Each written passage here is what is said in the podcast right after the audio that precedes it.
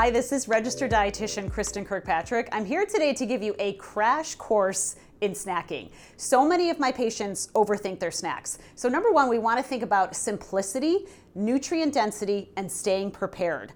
Those are going to be the key factors. Nutrient density is going to really help us to stay full and satisfied so that we are not starving when we get to our next meal.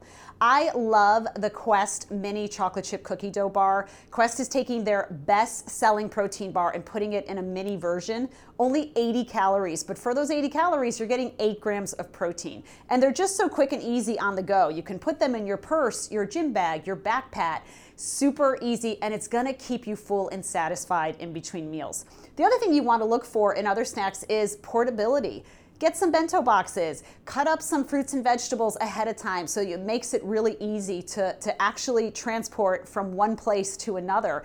And then look at your balance of macronutrients. How much protein, healthy fats, fiber rich carbohydrates do you have? Those are all gonna be key. And don't compromise what you like. I love a sweet treat, and so I always am going for the coconutty caramel bites.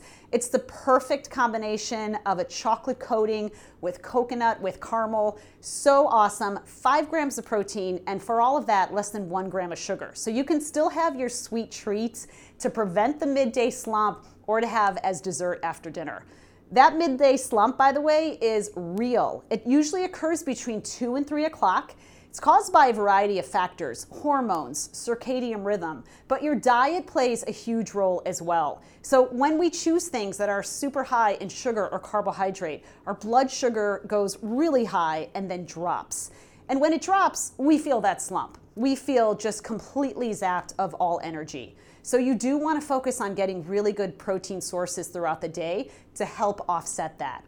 Protein is so satiating. In fact, many experts believe that protein is probably the most satiating macronutrient that we have.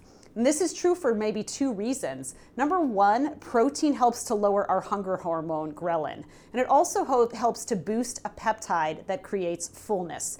So protein is really essential. And I've noticed in my patients, they often will say, I know how to add chicken to a salad. I know that I'm going to have salmon for dinner. What about my snacks? My snacks are much more challenging. So I love the hot and spicy protein chips from Quest 19 grams of protein and 4 grams of net carbs.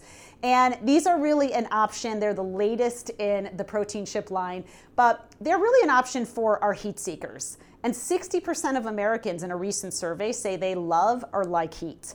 If heat is not for you, then there are eight other varieties of protein chips from Quest that you can choose from. For more information like this, you can go to questnutrition.com and you can get any of the Quest products at Amazon, Walmart, Target, or your local grocery store.